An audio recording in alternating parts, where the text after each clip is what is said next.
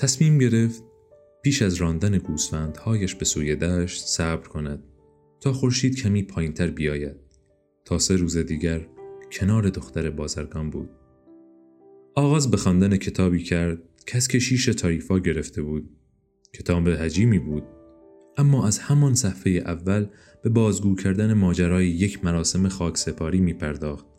از آن گذشته نام شخصیت ها پیچیده بود. فکر کرد اگر روزی کتابی بنویسد کاری می کند تا شخصیت ها یکی یکی ظاهر شوند. تا خواننده ها ناچار نشوند همه نام ها را به خاطر بسپرند. وقتی توانست فکرش را کمی روی خواندن متمرکز کند و دلپذیر بود چون درباره یک خاکسپاری در برف صحبت می کرد و در آن آفتاب سوزان احساس خنکای خوشایندی به او می بخشید. پیرمردی کنارش نشست و شروع به صحبت کرد. پیرمرد به رهگذران اشاره کرد و گفت اینها دارند چه کار می کنند؟ جوان به خشکی پاسخ داد کار می کنند و خواست وانمود کند غرق مطالعه است. در حقیقت داشت به چیدن پشمهای گوسفندها در برابر دختر بازرگان میاندیشید و اینکه دخترک مطمئن می‌شد او می‌تواند کارهای جالبی انجام بدهد این صحنه را بارها تصور کرده بود و هر بار هنگامی که شروع می کرد به توضیح دادن اینکه پشم گوسفندان را باید از عقب به جلو چید دخترک شگفت زده می‌شد همچنین میکوشید چند داستان زیبا را به یاد بیاورد تا هنگام چیدن پشم گوسفندها برایش تعریف کند. بیشترشان داستانهایی بودند که در کتابها خوانده بود.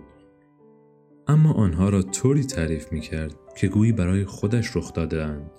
دخترک هرگز تفاوتش را نمی‌فهمید چون خواندن بلد نبود. اما پیرمرد پافشاری کرد. گفت خسته است، تشنه است و جرعه از نوشیدنی مرد جوان خواست. جوان تنگش را به او تعارف کرد. شاید پیرمرد آرام می‌شد. اما پیرمرد می‌خواست هر طور شده حرف بزند.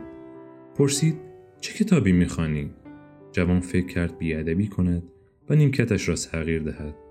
اما پدرش احترام گذاردن به پیران را به او آموخته بود. بنابراین کتاب را به سوی پیرمرد دراز کرد به دو دلیل. اول که نمی‌توانست عنوانش را تلفظ کند و دوم آنکه اگر پیرمرد خواندن نمی‌دانست خودش نیمکتش را عوض می کرد تا احساس حقارت نکند.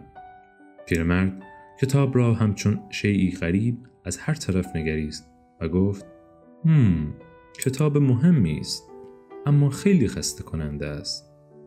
جوانک شگفت زده شد پیرمرد نیز خواندن بلد بود و پیشتر آن کتاب را هم خوانده بود اگر آنطور که می گفت کتابی خسته کننده بود هنوز برای مبادله آن با کتابی دیگر فرصت داشت. پیرمرد ادامه داد این کتاب درباره چیزی صحبت می کند که تقریبا همه کتاب های دیگر از آن صحبت می کنند. از ناتوانی آدم ها در انتخاب سرنوشت خیش و سرانجام کاری می کنند که تمام مردم دنیا بزرگترین دروغ جهان را باور کنند. جوانک شگفت زده پرسید بزرگترین دروغ جهان چیست؟